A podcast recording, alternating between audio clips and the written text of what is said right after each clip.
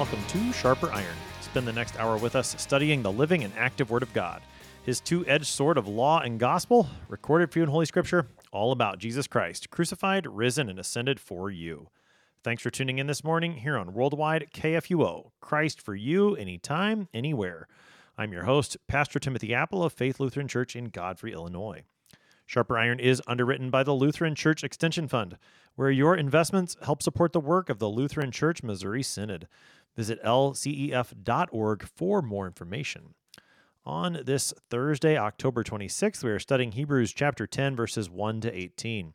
In today's text, the author of Hebrews proclaims the good news of the forgiveness of our sins that Christ accomplished when he offered his body as a sacrifice on the cross once for all. To help us sharpen our faith in Christ as we study God's Word today, we have with us regular guest, Pastor David Appold. Pastor Appold serves at St. Paul's Lutheran Church in Paducah, Kentucky. Pastor Appold, welcome back to Sharper Iron. Hi, Tim. Good to be back on the show with you.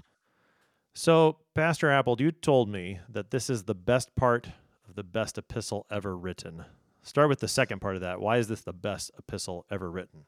Well, simply objectively, Tim. I mean, quite apart from how I feel about it, um, it just is um, the best. It's I say it's the best because um, the what we would maybe call specifically the Christology, you know, the the person and work of Jesus Christ, I think is so um, it's it's both beautiful in the way that I think St. Paul writes about it, but I know not everyone says it's St. Paul.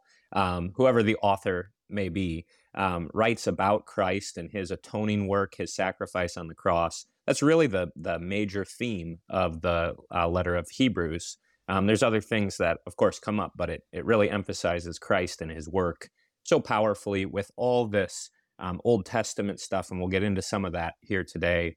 Um, that's why, objectively speaking, it's the best.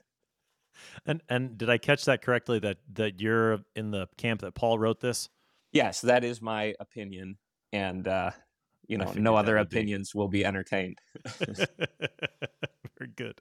Very good. Okay, so you've laid the case for the best epistle. Now, the best part of the best epistle. Give us some context. Lead us up to to this very important section in the letter. Yeah. So this is, um, you know, making these distinctions and divisions in the letters is maybe a little bit. You know, you're you're trying to find the flow of logic, um, and and it has been building. So um, Hebrews has been going through these different parts of the Old Testament, um, you know, the tabernacle, the priesthood, um, and now it's it's really sort of summing it up. I think it's kind of all leading up here to chapter ten, where he's going to um, give this, you know, once and for all. Christ has finished the work and is now seated at the right hand. So he's drawing together here at this point, I think, his his kind of total argument, which is that the old things have served their purpose and something greater, something better has come.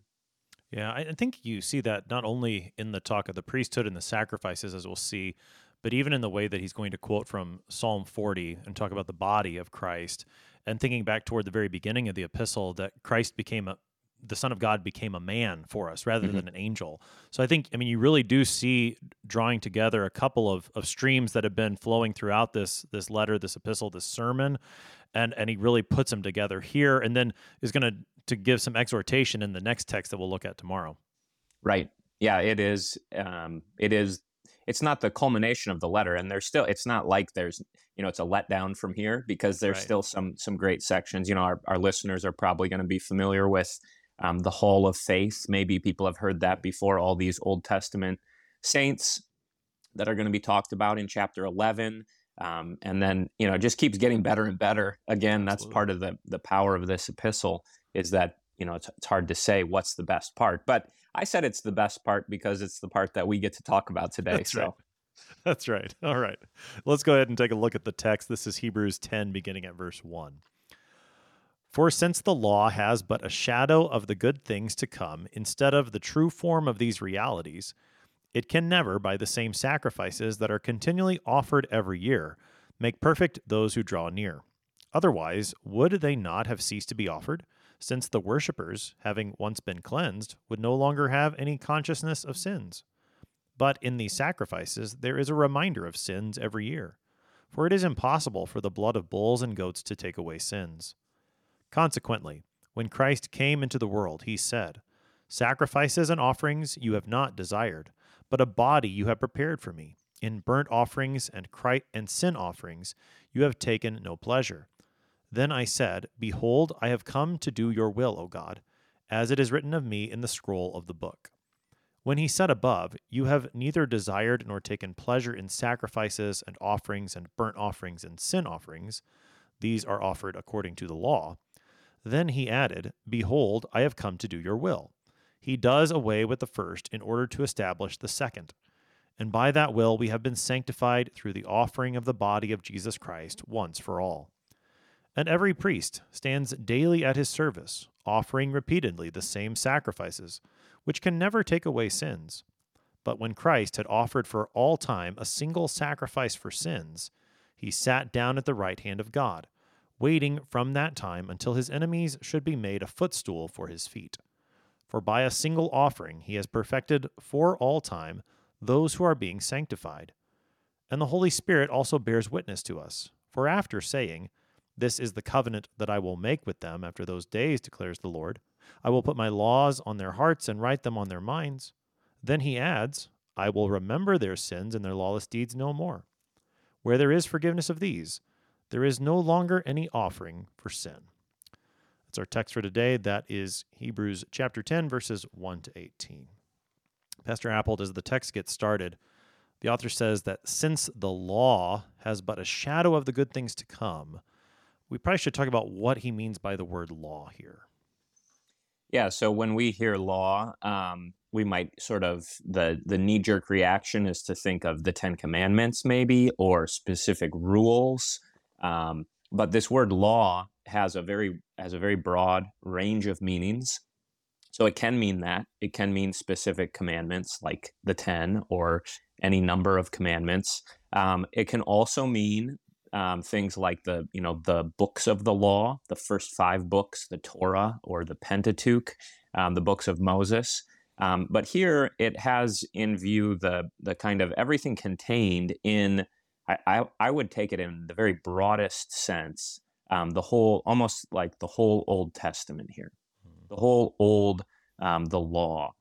Um, so it's called the law by virtue of the fact that it's um, it comes from the books of Moses, or that's where it's written down. Um, it contains the Ten Commandments. It contains all of the ritual regulations, all of the rules for the priests, and when to offer what, and you know where to put this, and what do you do with that blood, and all that stuff. So that's all part of the law uh, in its very broad sense.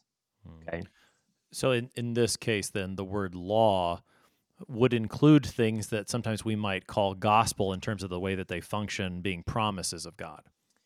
Absolutely, and uh, and this is a great this is a great verse to point out that um, even under the law, you know, even in the time of Moses, before Moses, for that matter, um, God did not leave His people without the gospel. So we don't want to see this as you know all of the Old Testament is just law, rules, commandments, you know, um, and then in the New Testament, oh, good, we're finally done with all those laws and all those rules. We just have promises. No, you you find both in both. So God has rules and law for His people of old, just as He does for for us under the New Testament, what we call the New Testament. Um, but He also has the gospel in the Old Testament and more clearly in the New Testament. And that's this picture of a shadow is a really helpful way to think of it, right? Um, so uh, you know, I'm, I'm thinking of in my office at church, I have a window that's right behind me. And so the sun, and it faces out to the east. So every morning, the sun comes streaming through that window and it hits the back of my head.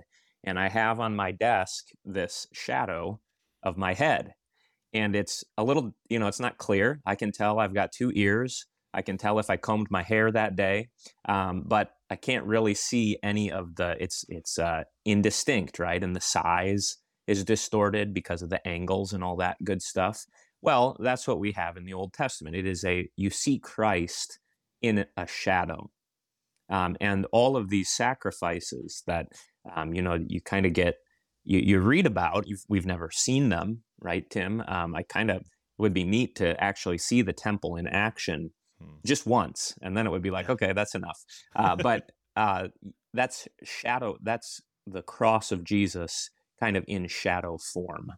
And then when Christ comes, you have no longer just the shadow, but you have the the substance is one way to put it, or the reality. Um, just like if someone comes into my office, to go back to that picture, they don't look at my shadow and talk to me. They look they look me right in the face and say, "Oh, pastor, I see, you know, you didn't wash your face this morning. You need to shave." Something like that. That's right.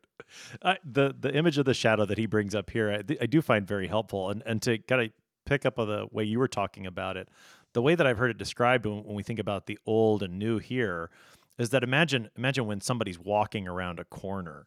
So if, if you're on one side of the corner and you you can see the shadow that's coming. So again, mm-hmm. you can see that someone's coming. Maybe you can discern about who it is based on the shape. But then once that person gets around the corner and you see that the person is there and you actually see the person, you don't run up and say hug the shadow, but you go and embrace the person because that's that's the whole point. And something similar then when we think about the Old Testament and New Testament, it's not that the Old Testament was somehow bad, but it was the shadow pointing you to the the substance. And so then now the substance here, hold on to that. Hold on to him, yeah. Christ. And and you know, that might kind of fall to us as as a little bit of like well it, would anybody actually do that? You know what what would be the attraction to the you know to stick in the shadow? Um, and so the, here's where it's helpful to think of a time before the temple has fallen when um, you know the church is still just um, you know in its infancy stages where it doesn't have you know fancy cathedrals and it doesn't have a real established, you know, doesn't have seminaries. It doesn't have a, a, the established things that we're now very used to.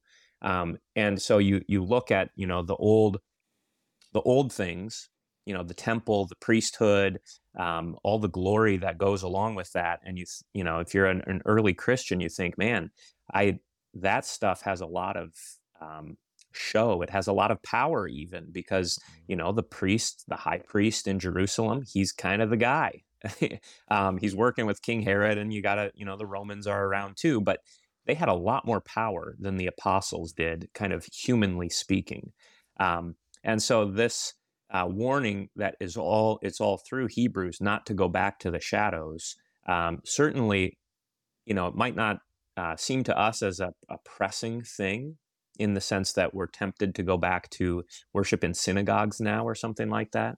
Um, but you can see what what um, what kind of pull that old all the old ways uh, would still have over especially Hebrew Christians, you know, Jewish Jewish Christians. Hmm. So, I mean, with with that in mind, that perhaps for many Christians today, there doesn't seem to be this same pull what what might be a, place where you you see something like that where we'd be tempted to to hold on to a shadow rather than Christ today? Well, I think you could you could, one uh, don't don't go in with the synagogue. So there's there's that good, one. Good advice. Um, yes. Yeah. Uh, but I think too, any eh, the the same thing would apply to um, to pagan Christians. You know, in thinking in the first century, um, you come out of the think of like Corinth, for example. I mean, there's temples everywhere, and the temples have their show, and they have their pomp, and they have their circumstance, and it was all probably very, um, you know, might, we might say gaudy, but it was probably very powerful for those early Christians. So the same thing applies for pagans as would apply for you know converts from judaism. And for us you know living in 21st century america i don't know how many listeners we have outside of uh, the country tim but i would i would say that i think you could say the same thing um, or similar things about the pull to anything that has kind of worldly status, anything that has that power, the attraction of, you know, um, all the things that that cares and distractions and and riches and pleasures of life, like our Lord would say, um, those things have that pull over us, and so we can apply them, even though, yeah, they're not offering sacrifices um, the way that the the high priest was, but they they do still have that pull. The world pulls on us. Hmm. Uh, what about things like, say, I don't know, and I forget. I think there was one called the Daniel diet or something like that, where we where we look into the Old Testament, or or here's one that Ezekiel bread that you can buy in the Sure. store. It, what about those kinds of things? Is there maybe an element in there in which it's it's trying to take the old covenant and, and do something that it wasn't intended to do? Yeah, those those things. I always like the Ezekiel bread I know, because too. uh, you know it's it's marketed as more nutritious, but in Ezekiel, it's like this is what you eat when you can't get anything else, when you're under siege and you're about Right. to die. Um, Right. So that you know, having some biblical context context can kind of save you from the advertisers. Um, but yeah, I think I think that fascination, you know, these every once in a while something will pop up that seems like well, it comes from the Bible, so it must have appeal. It must be good, and um, not everything that appeals to the Bible is actually true or is faithful to the Bible.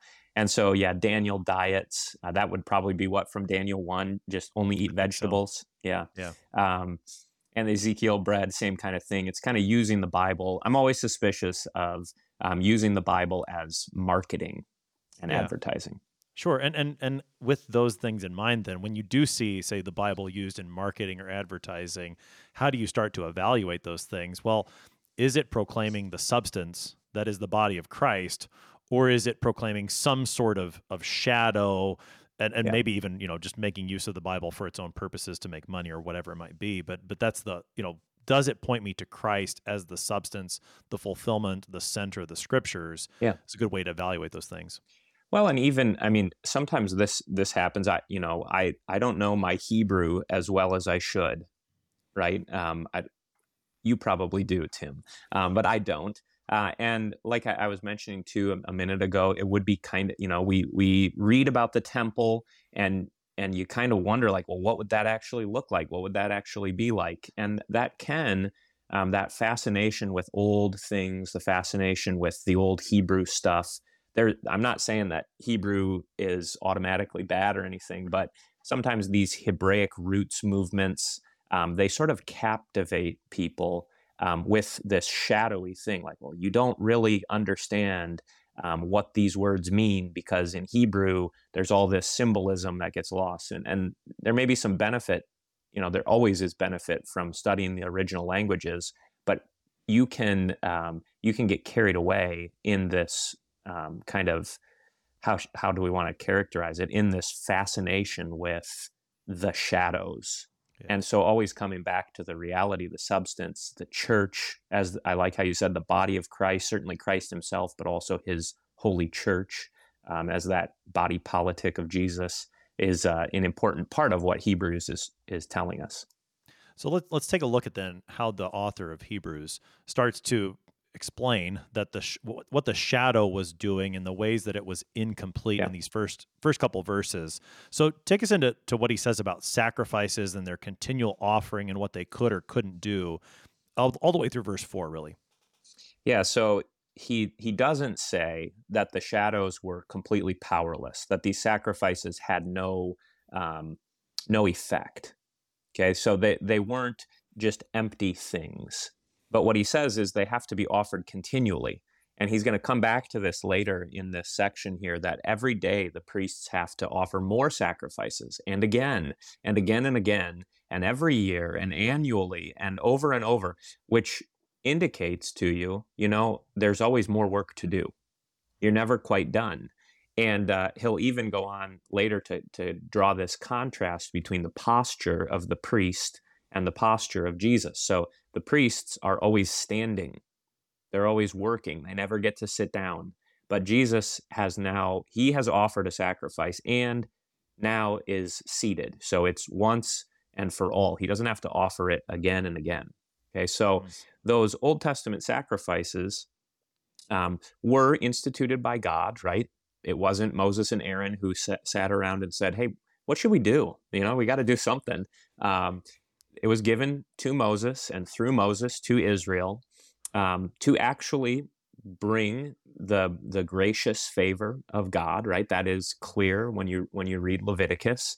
Um, so they they were doing something, but I, I would maybe do, give you an analogy like this, Tim. It's kind of like they just keep kicking the can down the road you know and so you know the the sacrifices that are offered today we got to do it again tomorrow and again the next day. And he mentions this, um, you know, this reminder of sins every year. Now that could just be all of the sacrifices together that but but maybe also too he has more more specifically in mind the big day of sacrifice which was the day of atonement. That was an annual thing. And so if you have this image of the priest Aaron he's he's kicking the can down the road. He's kicking the sins down the road. And once he catches up to it he's going to kick it again and he's going to kick it again and he's going to kick it again um, well that's what the author here is telling us that the sacrifices kicked the can down the road, which is better than having, you know, your sins on top of you. You push them away, but they never actually went away.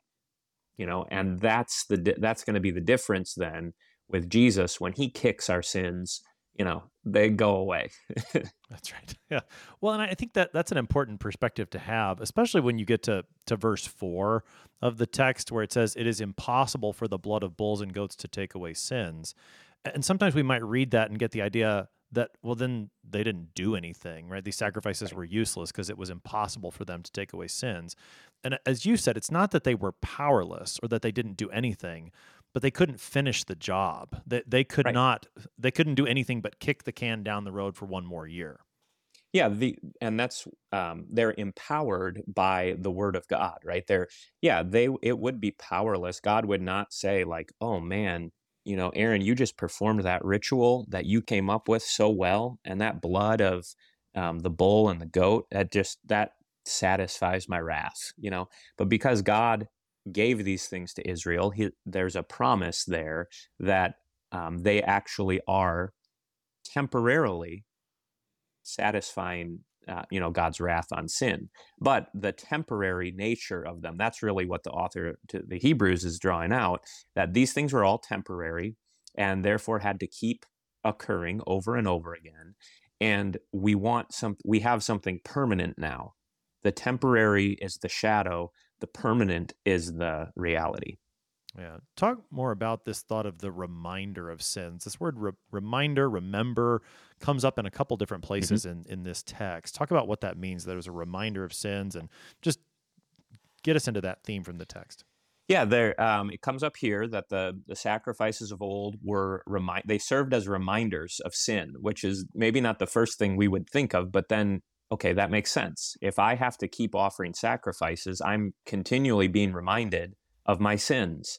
And the Day of Atonement, um, you know, really, I think, draws this out because that was the one day of the year that the high priest is enters into the most holy place and goes before the footstool, the um, the Ark of the Covenant, and sprinkles blood there. So every year, only the high priest gets to go in and be right there in the throne room. Only him. And so um, it's it's this strange thing it's this paradox of that the tabernacle and the temple are instituted so that God can draw near to his people but they can't come all the way near and the only time you know just one time does do they actually get to draw all the way in and so as much as the sacrifices are given to bring the forgiveness of sins and to um, you know make the have the people have that kind of sacramental reception of God's favor, they also serve as reminders of sins. And the question here is, well, who is who is being reminded of that? Right. You know, um, well, on the one hand, the people are being reminded of it, right? I mean, if you take if you have to offer an animal for your sins, you're going to have a pretty pretty powerful reminder. And and remember that the priests don't aren't the ones who actually kill the animals. The priests apply the blood on the altar and they're the ones who go into the holy places, but it's the the Israelite himself who actually is is the one who's killing the animal. So, you have a very powerful reminder, oh man, this is what my sins deserve. Um, but it also is a rem- so it's a reminder for the people, right? Um, but I think we can also say that it's a reminder to God that these things are are continual reminders of sin to God, which um, there's probably going to be some questions on that. How do we kind of square that away? But that's that's how I would start us down that discussion. Well, so okay, talk about then the the theme of God remembering because this is something that shows up in the Old Testament and comes up in this text again. What what does that mean mm-hmm. when we talk about God remembering something? Yeah, the the strange thing here is the idea that God would have to remember. You know, for you and for me, Tim, like you know, you I need a reminder on my calendar. It's Monday. Um, you know, you've got this meeting at this time with this person. Oh, good, I forgot. You know, um, God does not forget things, but um, when the when the Bible talks about take the the rainbow for instance in the flood story, um, God tells Noah, "I will set my bow in the heavens as a reminder that when I see it, God saying this, that when I see it, I will have mercy or I, I will never again send the flood, right? So it's a visual reminder for God. And what we want to see here is the connection between um, memory and action, maybe put it this way. Um, if I tell you, hey, Tim, did you remember my birthday? Um, I don't mean, I forgot. did, yeah, I don't mean did it come into your mind and you thought, "Oh, David's got a birthday coming." I what I mean is, did you put that gift I told you to get me in the mail? um, or if my wife says, you know, "Dear, did you remember our anniversary?" She doesn't just mean, "Did you think about it?" Did you know that it was today? She means, did you make reservations? She means, did you get me anything? You know, so there's this connection. Here's the point between memory and action. And when the Bible talks about God remembering, it's not saying he forgot but it's saying he remembers, he knows, and he's going to act based on that. Okay. Yeah. So if God remembers my sin, it's not just he remembers, man, David, he's screwed up again.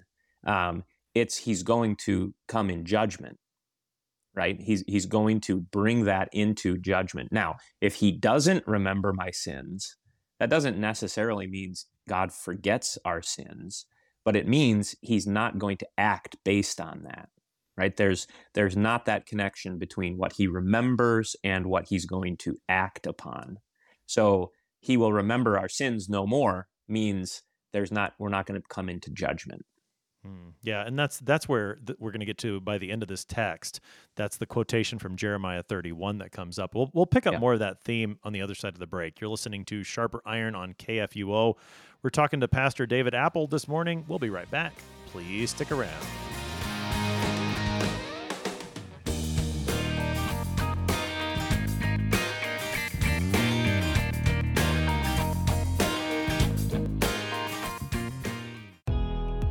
Who does Lutheran Church Extension Fund serve, you ask? It's simple. We serve Lutheran Church Missouri Synod ministries and church workers with loans and ministry services. And it's faithful Lutherans like you, church members and church workers alike, investing with LCEF that makes it possible for LCEF to serve these ministries. Learn more at lcef.org. LCEF is a nonprofit religious organization. Therefore, LCEF investments are not FDIC insured bank deposit accounts. This is not an offer to sell investments or solicitation to buy. LCEF will offer and sell its securities only in states where authorized. The offer is made solely by LCEF's offering circular. Investors should carefully read the offering circular, which more fully describes associated risks.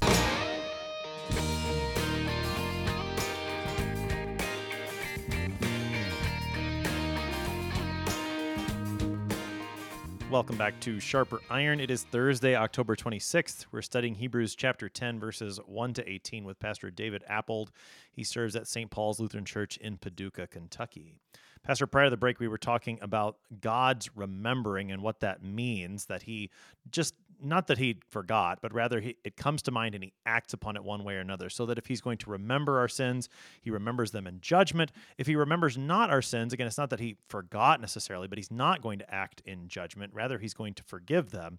And this is where the writer of the Hebrews ends up this section where we stopped at least when he quotes from Jeremiah 31. This is what is this is what gets added when Christ comes and makes his sacrifice. I will remember their sins and their lawless deeds no more. So keep keep digging into that theme of God's remembrance and now his, lack of remembrance for our sins. Well, we can think of it in terms of these offerings. If Christ offers, if if every time there's an offering brought um, to God, a sacrificial offering, then in some way sins are being remembered, and that you know the the animal's life is in place of my life. You know, his blood for my blood. Well, if the if there is a permanent sacrifice, if there's a sacrifice that's been offered once and for all, and there's no longer these animals being offered, then there's no longer these remembrances coming before God. There's no longer these memorials that are coming in front of him. Okay. Um, so we could put it that way that Christ's sacrifice, the the non-repeatable nature of it, um, shows us, hey, this there's no longer a remembrance of our sins before God. Um, yeah, I don't know. There's something else I want to say connected to that, but I think that is the direct answer to your question there. Okay, so say what you want to say that's connected to that then. Okay, so in place of those, um, because it, it's it's helpful to see how um, Jesus talks about a memorial, because he does give some very important words that we hear every week um, in our church services. That um, there is a memorial that comes before God, right? Um, so he says, um, "This cup is the New Testament. You know, do this in remembrance of me for my memorial." is sometimes the translation. I know that's not the translation um, in our liturgies, and it would be awkward and it would be weird to alter that and change it. But that's what he's saying. It's the same Greek word. Ana, anamnesis is the the Greek word there. So in place of these offerings that were or these sacrifices that were memorials before God, now there is the memorial of the Lord's Supper. And who is remembering there? Well, on the one hand, we can say, just like we did a minute ago, we can say that the, the people who are gathered for worship, we remember what Jesus said, we remember what Jesus did, we remember his sacrifice. But we can also say, and we should also say, that it's like the rainbow. It's the memorial before the Heavenly Father. He remembers the sacrifice of Christ, and the point here, acts upon that knowledge, acts on that memory, and forgives us right? There is this grace that comes out you know the the gracious nature of the lord's supper the forgiveness of sins and where there's forgiveness there's also life and salvation all that good stuff. Um, and that's what hebrews i love that it says the good things that were to come. It's like we can't even make a list of all the good things. It's never ending. So i would just want to, to draw that connection for our listeners that the memorial of the new testament is the the lord's supper that when we remember, certainly, but the Father also remembers his Son, and he wants he wants us doing this um, as a memorial before him. Well, and so with that proper understanding of what it means for God to remember and the thought of the memorial in the Lord's Supper, then the Lord's Supper truly is a memorial meal in the full sense of that word, where God is actually doing something for us rather than in the sense that the term memorial meal is sometimes used by our Protestant friends as if God's not active. But the fact that he is the one remembering, that means that he's actually doing something in this yeah. memorial meal. Yeah, definitely. The um, that word uh, gets maybe a bad rap among us. You know, if somebody says, "Well, what do you believe about the Lord's Supper?" If I say it's a memorial meal, um, people will say, "Oh, so you don't believe in the real presence?" Or something, you know, um, because of just how the history of the church and the history of these debates has gone about, that word gets associated with a non um, a non literal interpretation of this is my body, this is my blood. Okay, but Jesus did say, "This is do this in remembrance of me. Do this for my memorial." And so we we want to know how. Okay, I know that uh, Jesus said it. It must be important. How does it work? Well, that's what Hebrews helps us here. And throughout the Old Testament, you have a number of different memorials. You know, you have stones built, you have monuments um, erected that serve as reminders for the people, certainly. Um, but also, you have these instances, especially with the rainbow, where the reminder is for God, yeah. too. Yeah. And okay. So this connection then with the remembrance from from the beginning of the text to the end really hinges then upon what Christ has done in assuming a body, right, having this body given to him by God, and what he does in offering that body as a once for all sacrifice. So this this matter of Christ's own body comes up in verses 5 and following and I think you see a pretty key turning point in verse 5 there. Consequently, when Christ came into the world, so when the substance gets here and and you see what what was casting the shadow all along, and and then the author quotes from from Psalm 40. And this mm-hmm. is a very, very important quote. Uh, he quotes several times from the Old Testament. Here's a very important one that he gives from Psalm 40. Help us into to the quote and what he's getting at with it. Yeah, the it, you know what it reminds me of, Tim, it, in uh, in Matthew's gospel, and we hear this every Christmas. There's this great great quote about Bethlehem. But you, Bethlehem Ephrathah, by no means the least of the clans of Judah. That's how Matthew quotes it, right? Because Jesus is born in Bethlehem, so it is by no means the least. But something strange happens when you go back and read the Old Testament, and that quote comes from Micah. Um, I think it's chapter two. In Micah, it says, Bethlehem Ephrathah, among the least of the clans of Judah. So how can how come Matthew can kind of pl- uh, why didn't he give an exact quote? Well, because something kind of important has happened, right? And the birth of Jesus, it doesn't change the Old Testament, but it um, it brings out with greater clarity what the Old Testament is really saying.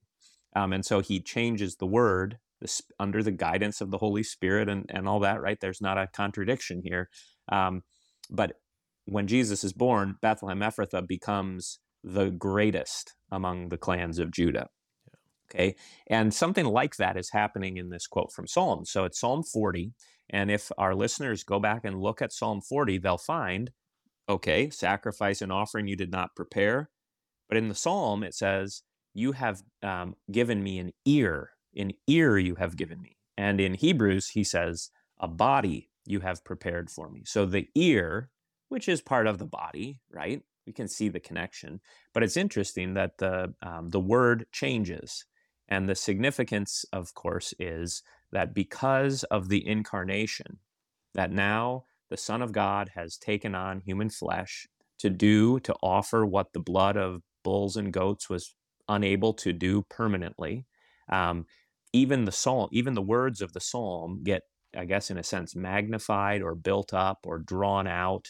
Um, and so it's not just an open ear to hear God's word, but a body now to satisfy um, what the good pleasure of the Father really is. Well, and, and then the other thing that's really significant about this is also the fact that the writer of Hebrews says this is Christ himself speaking, that mm-hmm. these are the words of Jesus to the Father in this text, which is an important thing when we think about the Psalms and, and how we understand them as Christians. Yeah, that's great. Um, the you're right. He, it, I mean, he, he just uses the the the pronoun. He came into the world and he said this, and you want to put your hand up and say, well, he didn't really say it, right? It was David.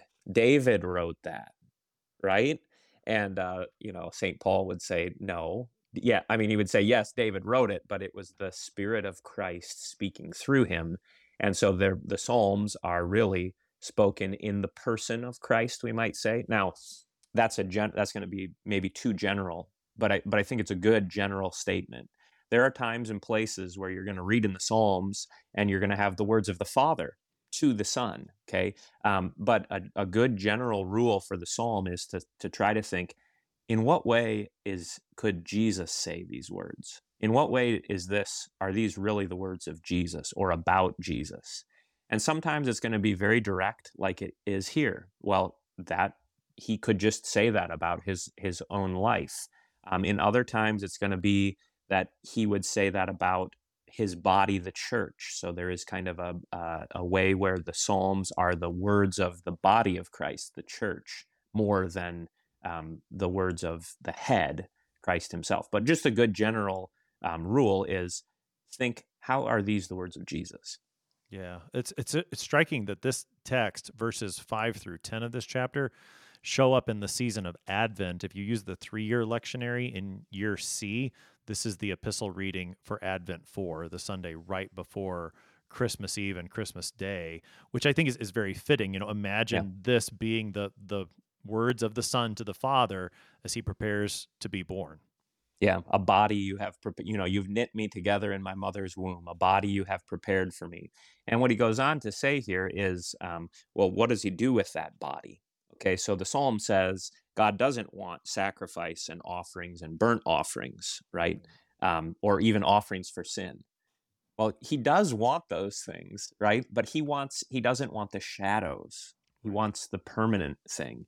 And that's why he quickly adds, which are offered according to the law, of course, right? So it's kind of like Jesus will say, to the Pharisees, Go and learn what this means. I desire mercy and not sacrifice.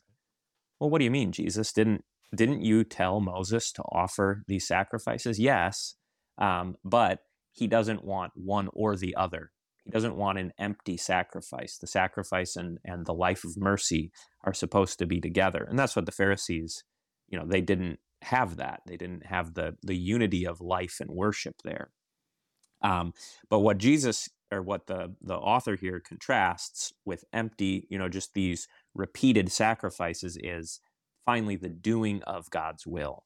So an open ear can listen to God so, what God really wants is not get busy and offer all the sacrifices. Listen first. Hear, O Israel, the Lord our God, the Lord is one. You have to hear first. Um, but then what is added is that the body, not just an ear, Jesus doesn't have just an open ear to the Father, but he's got the whole thing. He's got the whole package. So the body that does what he has heard.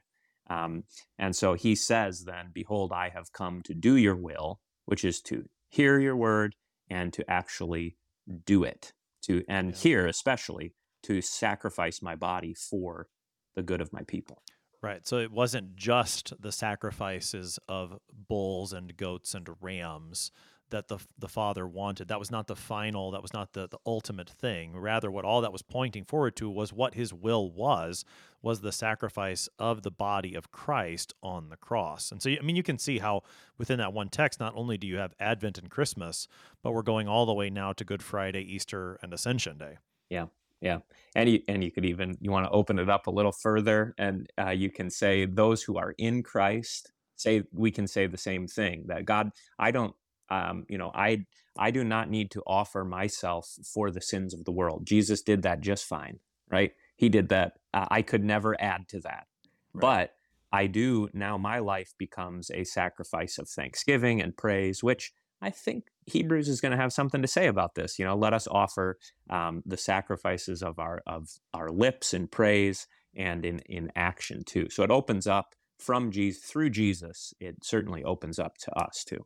Right. So and, and so it, it it's not because we've we've talked about our Protestant friends uh, concerning our papist friends. Then it's not about us representing Christ's sacrifice, but rather Christ bringing us with him to the Father before his throne. This idea of drawing near, which we heard briefly in, at the beginning of this text, how those sacrifices of the Old Testament couldn't give that perfect drawing near. The next text that, that we'll talk about tomorrow really brings that to fruition. But it's not us representing Christ's sacrifice. He did that once for all. And now he brings us through this curtain, his flesh and his blood, before mm-hmm. the Father, instead of the other way around, as our papist yeah. friends like to to make the and, mistake in the mass. Right, and that that's what Hebrews uses this word um, perfecting. Yeah. Um, that you've probably talked about on on the show here, but um, you know it's good to to remember these things. the The perfection is that it's brought to its proper conclusion. So, um, in what way are we perf- are we perfected? Well, not entirely. Right? We're not we're not in the resurrection now. We're not in the glorified state. So there still is something to something to happen to us, but we are perfected in the sense that our sins are no longer remembered. We have Christ with us, the gift of the Holy Spirit dwelling within us, um, and He's not He's never going to leave us or forsake us. So it all these things are promised to us. And so we can say, yes, we are in the process of being perfected. And in some sense, it already, um, we are perfected by faith, if not yet by sight.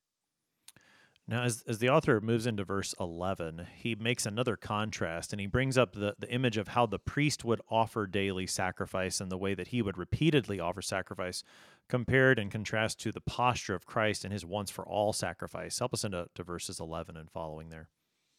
Yeah, you can just think of your lazy boy here, right? At the end of the day, when you go home, Tim, you you've recorded all your episodes, you've done all your hospital visits, you've done all the hard work. You sit down, you kick up your feet, right? Um, so standing is the posture of serving. The servants stand beside their master at the table. Um, they wait on him. They take the dishes away. They bring out the dessert. They never. They don't sit down until he's done. So sitting is the posture of completion. When you're finished, when it, when the work is all done at the end of the day, you kick your feet up. And his point is the priests they don't have seats in the tabernacle. They're they're the servants. The Lord is seated on his throne, um, but his priests are ministering. They're busy. They're going all over the place. They're flying around in there. And uh, Jesus is seated at the right hand of the Father. And that that statement of his posture is the point is his work is um, he has accomplished all things. It is finished. Um, and so he is now at rest. He is seated. Hmm. Right. So this is where, as we were talking about toward the beginning of the episode, that a lot of things start to to come together in this section. The thought of the rest that Christ gives to his people, again, going back into chapters three and 4 Mm-hmm, that mhm. today is the day to enter that rest. The fact that he is the ascended Lord sitting at the right hand of God means that he's got a rest for you as well. Yeah, um, I, I just think as as a pastor, I at some point on Sunday morning, um, I think I sit down for the hymn of the day, Yeah. and that's almost it, you know. And uh, It feels good when you do that too, doesn't it? Yeah, I Yeah. look out at the congregation, um, like during during as we're receiving the Lord's Supper. I think, man, I want to sit down, but I, I got to keep serving them. But that rest, you know, that's the the liturgical experience of rest is simply seen in the fact that we sit. Now that might seem, oh, that's small, that's insignificant, but it's not. You know, this the postures that we take, the way that our bodies are. Um, is an important part of how we understand these things. Now, there is a greater rest than just sitting on Sunday morning, and that's the rest from fear, the rest from sin, the rest from death. And those things, yes, we don't experience them quite yet, but they're promised to us, and we we do begin to um, come into them, into the fullness of that rest. Now, when we think about Christ seated at the right hand of God the Father Almighty and, and thinking about the rest, the finishing of his work, that doesn't mean that he's inactive though. But he's Sure. he's quite active in his in his re- if that makes sense. Can you talk a little bit about that aspect of Christ's ascension and session? Yeah. So the the being seated at the right hand of God, this is where you know that analogy to the lazy boy is a little bit lacking. Every analogy is going to limp along a little bit. So the better thought is of a king seated on the throne. The king on his throne is not like he's not at war, right? He's not fighting his enemies, but he is ruling. So he is still active in a way. It's not the cessation of all activity. Christ's session, we sometimes use that word, his time at the right hand is not his cessation. He's not ceasing to work. So what's he doing? Well, it says here, and it's it's not the main focus of um, this text, but in other places we could draw it out. What's he doing? He's waiting until his enemies are made into his footstool. So, seated, maybe he doesn't have the um, the footstool kicked all the way up. That's still ahead of him. Um, but what's happening is a footstool is being formed for him. Mm. So talk about that image of a, a footstool being given to Christ. What what's the what's the picture? What does that communicate? Uh, well, you could you could think just generally of a king with a footstool. I think in um, in the Old Testament, Solomon, if you look back in Chronicles and and Kings, probably would have it too. You have a description of his throne, and you got all these big lions all around him, and then there's this solid gold footstool, and that's all that's said about it. Um, well, that's complemented by in the temple, the footstool, the throne of God, is on the Ark of the Covenant and it says things like he is enthroned above the cherubim. Okay, so if you have a picture in your mind of the Ark of the Covenant, you've got a big box, right? A golden box. And on top of that box, you have two cherubim. And their wings then are the, that's the throne of God. So where does the footstool go? Well, it's at the base of those wings, right? It's the cover of the um, Ark of the Covenant. So Solomon the king has his golden footstool, and the Lord in his temple has his golden footstool. And uh, it's interesting when you look back at the Day of Atonement. Do you know what happens to the blood? Where is it put? It's at the footstool. It's on the, or sometimes called the mercy seat, the covering of that Ark of the Covenant. So I would I would take it this way, Tim. I think we can. It kind of opens up to us like this. Um, the blood of the sacrifices was was forming part of that footstool in the Old Testament. And once the blood of Christ is offered on the cross, now the enemies think about everything that's involved in the blood of Jesus. Well, it's it's poured out for my sins, for your sins. It is um, required because that's the punishment for death, um, and it's through these things that the devil and his power are are come unraveled. So the enemies of Christ are put under his footstool um, through his blood on the cross. So, you know, it's not a there's not a literal foot, or maybe there is in heaven. We're going to get there. We're going to see, man, Jesus, that's a sweet footstool, man. Um, but here, the implication is that he is putting his enemies under his feet. He's going to rule over all these things. How does that happen? Well, it happens through his blood and through now the application of that blood. So, what he has accomplished has to be applied to us. And it's the work of the church to um, bring his enemies under his feet and we know we know that that's a good place to be under his feet because um, what's being talked about here, I, I, think we we're not stretching this to say it's the conversion of the nations. We are brought to our King, and um, He puts His feet on us, and they're not heavy. You know. Well, again, to think about how this text starts to bring together several threads that he's been weaving at this point, I, my mind goes back to chapter two, where where the author talks about how right now we don't see this. We don't see that everything is in subjection to him. But we do see him. We do see Christ. And again, thinking about where he's going with the like we need therefore let us draw near. Let us hold fast our confidence. Let us consider how we can stir one another up to good works and and let's keep meeting together to do that. Like so where where are we going to see Christ now even though we don't always see him ruling in this way. Where are we going to see him now? We're going to see him as we come together in the divine service, holding fast to our confession, receiving his very body and his blood that that does bring us into God's presence. I mean, I really think you do start to see how a lot of things are coming together with these thoughts. Yeah, you you might say if you want to go with the shadow picture, worship is a, a foreshadowing of the end of all things. In the end, um, it will be wor- we will worship him. Now, I don't know. Maybe he'll have us do other things too. In the resurrection, will we just sing forever, or will we do?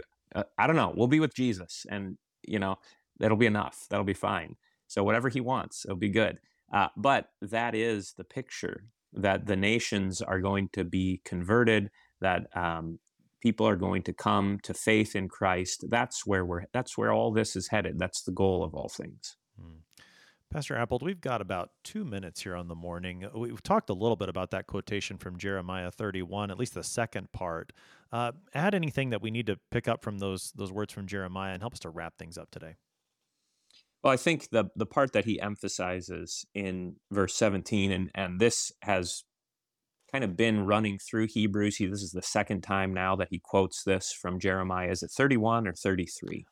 Uh, I think it's 31. I think it's 31. Yeah. Um, but you see what he what he really emphasizes is in verse 17 of Hebrews 10. He says, "Their sins and their lawless deeds I will remember no more."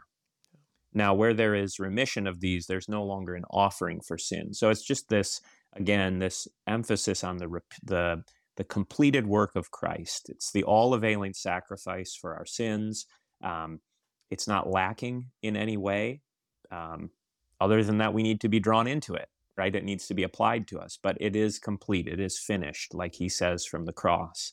Um, and there's no longer that memory of sins. I think about um, one of the hardest things uh, for Christians is that we do remember our sins. We remember we're, we're kind of haunted by, um, you know, the past. We're haunted by um, repeated failures and and people live with that um, what we would call a guilty conscience, right, Tim? And and that's a, it's a uh, it's a painful reality uh, that that there would be a time where our sins are no longer remembered, um, that they, they don't, and and this is the um, the challenge of living by faith in the forgiveness of sins is that yes, your sin you have a, a very vivid rem- memory of many of your sins but God is not going to draw those things into his memory. They're not going to come, you're not going to come under judgment for those things. They don't define you.